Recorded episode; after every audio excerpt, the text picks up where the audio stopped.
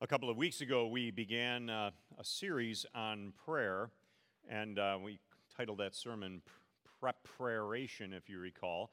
This morning, we start to get into it a little more, and we're looking at uh, specifically the Lord's Prayer um, as um, we hear about it from Jesus teaching his disciples, but also from the Heidelberg Catechism. So we'll be reading that in a moment.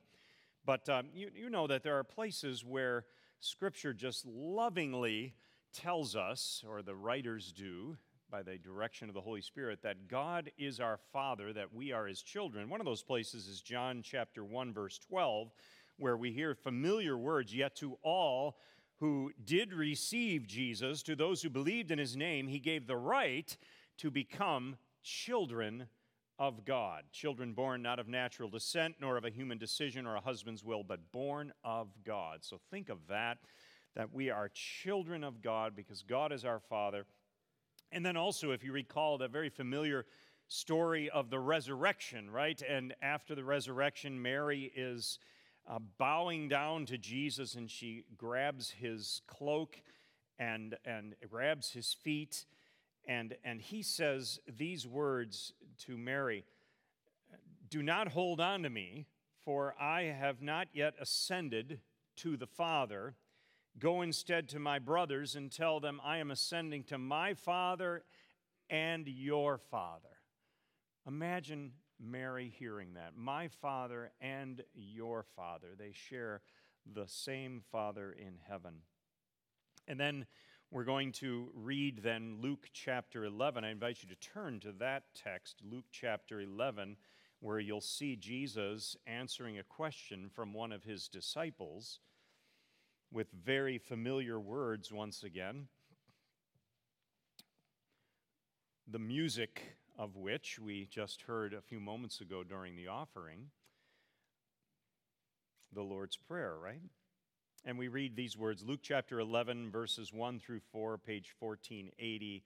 One day Jesus was praying in a certain place. So he was praying. When he finished, one of his disciples said to him, Lord, Teach us to pray just as John taught his disciples. He said to them, When you pray, say, Father, hallowed be your name, your kingdom come. Give us each day our daily bread. Forgive us our sins, for we also forgive everyone who sins against us, and lead us not into temptation. This is the word of the Lord. Thanks be to God. And then if you turn in your gray colored hymnals, we'll read the questions and answers there about um, those, those words, right? Our Father in heaven, we'll pay particular attention to just the words Our Father this morning, but we'll read both Lord's Days. Lord's Day 46, page 918. I should have said that first, page 918 in the back pages of the gray hymnal, page 918. I'll read those questions, questions 120 and 121. If you would respond in unison with the answers. Page 918. Why did Christ command us to call God our Father? At the very beginning of our prayer, Christ wants to kindle in us what is basic to our prayer the childlike awe and trust that God, through Christ, has become our Father. Our fathers do not refuse us the things of this life.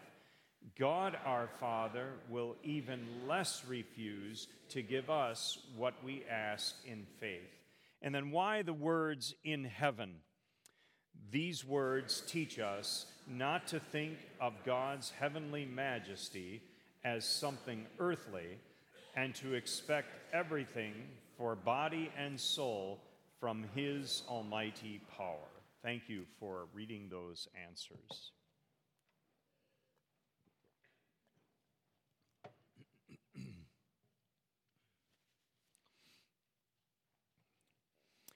Beloved in Jesus Christ, imagine imagine a guy like Matthew, one of Jesus' disciples.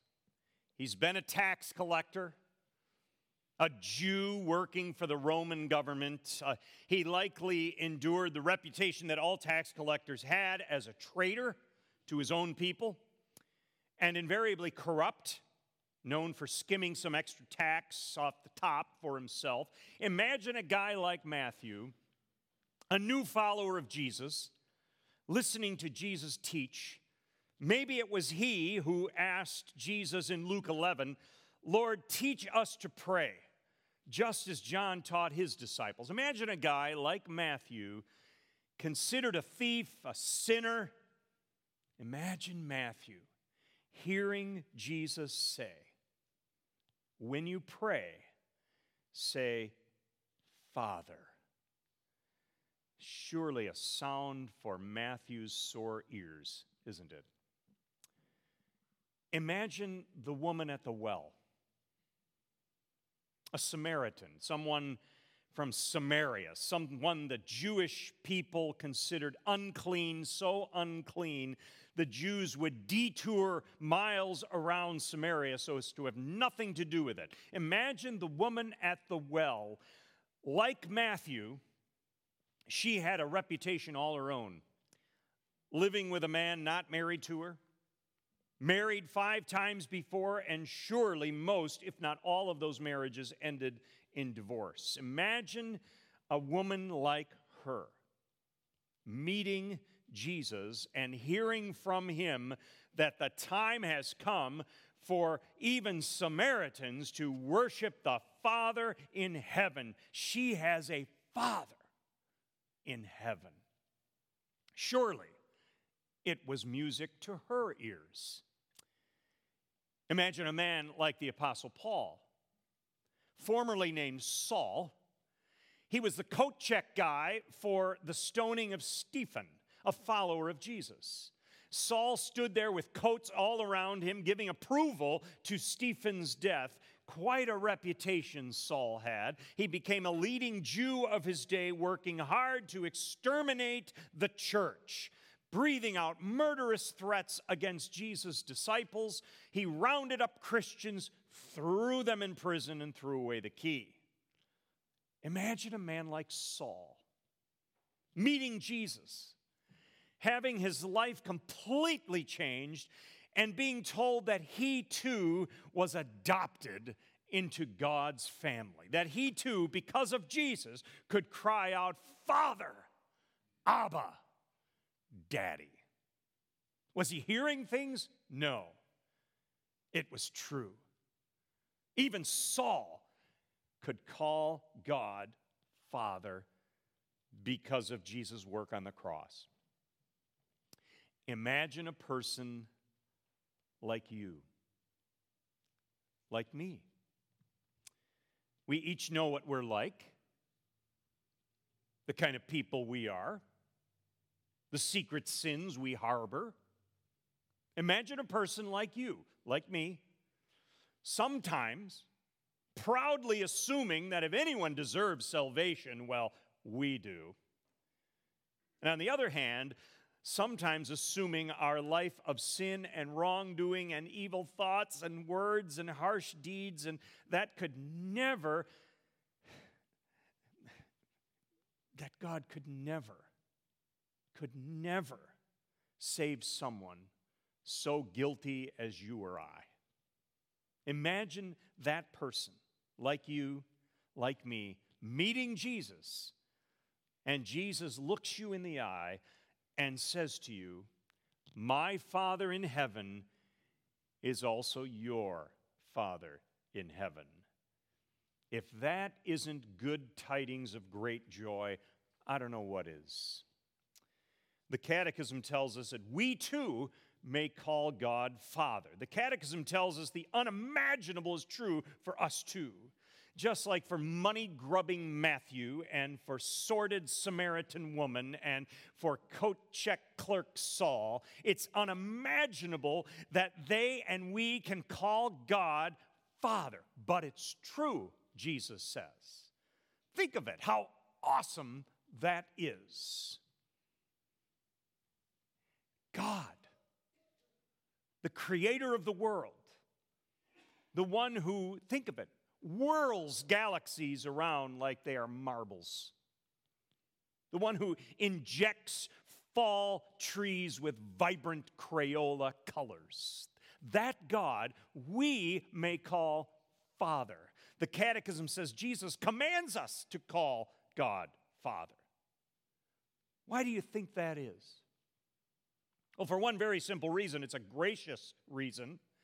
It's always with God the Father that way. Without God as our Father, we're lost, we're abandoned, we're orphaned in this great big world. We are stepped on, we come to nothing, and no one can stop it. No one can help us get through this dangerous world except our Father in heaven.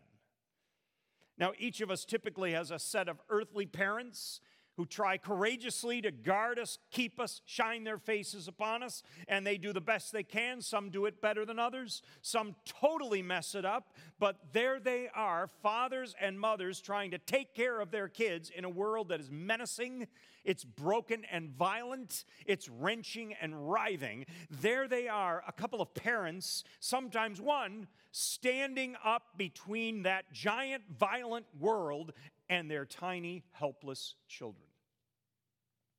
Now, even the best of fathers and mothers can't take care of their kids perfectly. Think of Hollywood's Hall of Fame Ozzie and Harriet Nelson, Ward and June Cleaver, Mike and Carol Brady, Shirley Partridge, Howard and Marion Cunningham, Danny Tanner, Mike and Frankie Heck, Mike and Vanessa Baxter. I hope I hit all the generations there. Even the best of the best mess it up because the world is messed up. And so is the human heart. And when our parents do mess up, and they will, us children realize that our fathers and mothers just aren't enough. We need someone bigger, someone better, perfect, and all powerful. We need someone who can take care of the big things like brokenness and sin and death either, uh, I should say, enter, enter God the Father. Enter God the Father, center stage. Jesus lets us in on it in his prayer instruction. He tells his disciples, Pray like I do, Father. Jesus says, God is your Father too.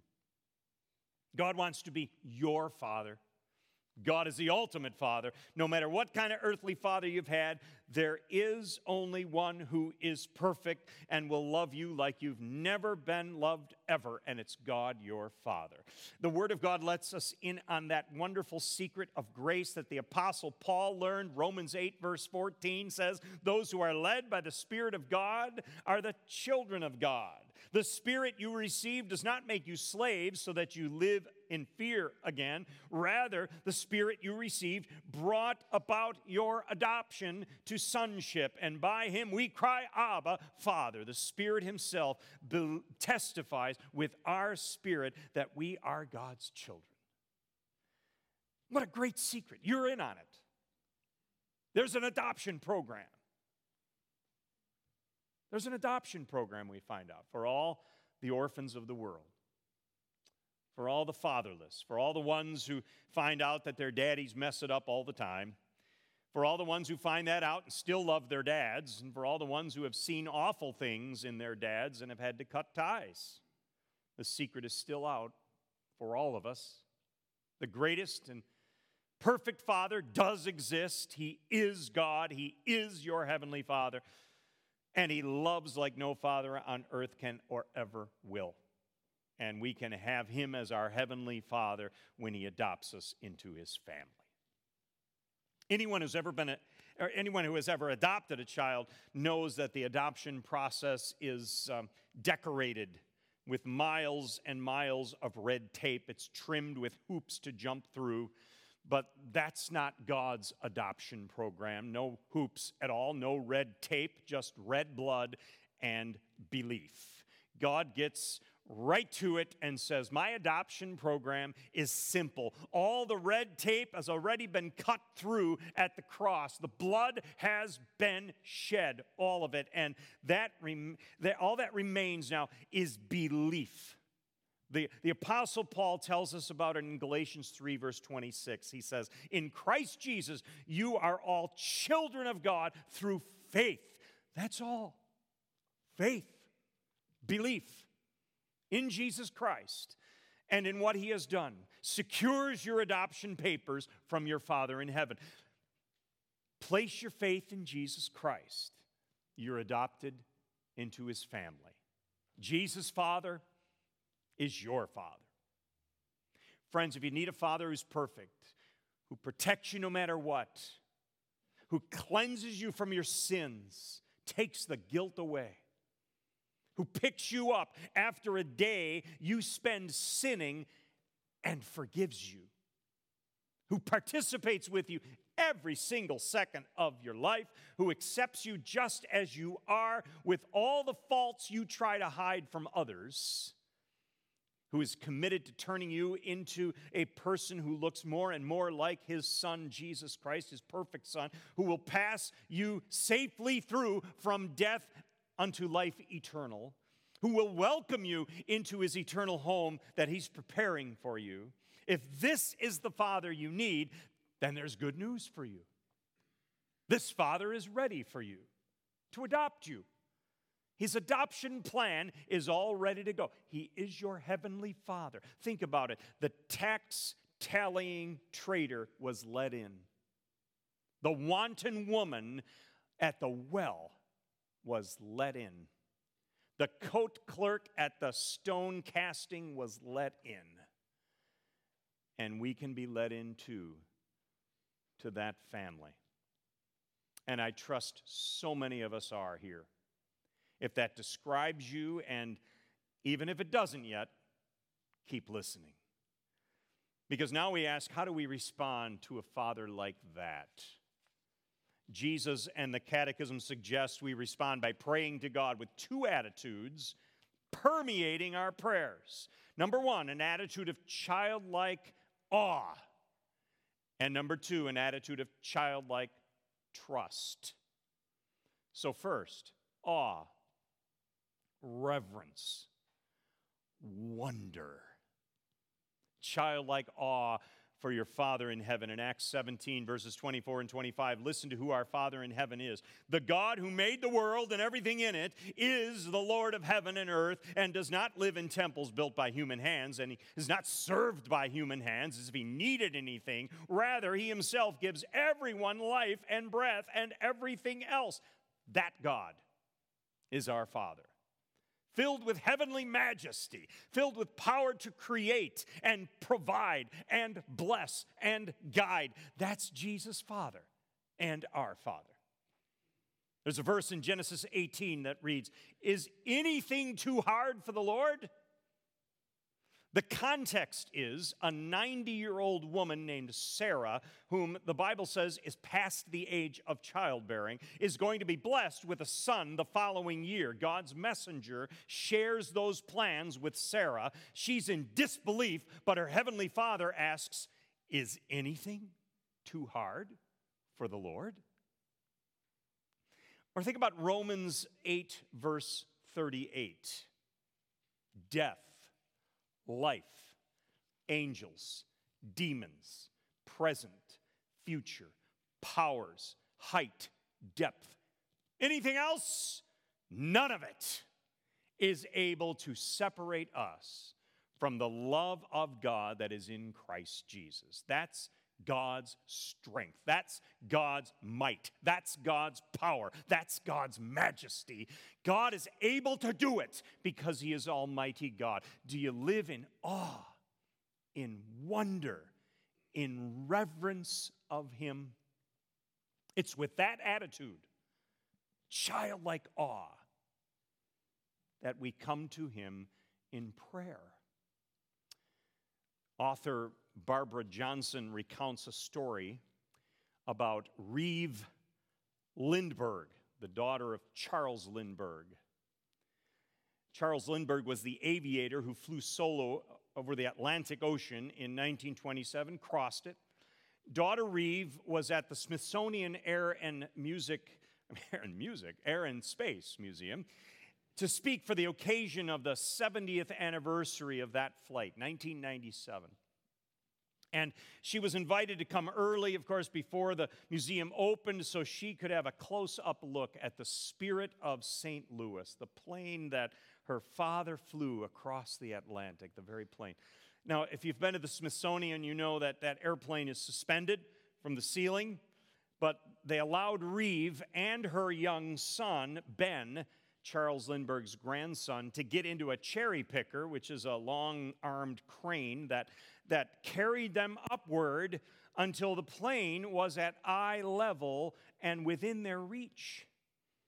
And seeing the machine that her father had so bravely flown across the ocean was an unforgettable experience for Reeve. She had never touched her father's plane before. And that morning, high above the floor of the museum, she tenderly reached out to run her fingers along the door handle, which she knew that her father must have grasped many times with his own hand. And tears, tears welled up in her eyes at the thought of what she was doing. Oh, oh, Ben, she whispered to her son, and her voice was trembling. Isn't this amazing? Yeah, Ben replied, equally impressed. I've never been in a cherry picker before.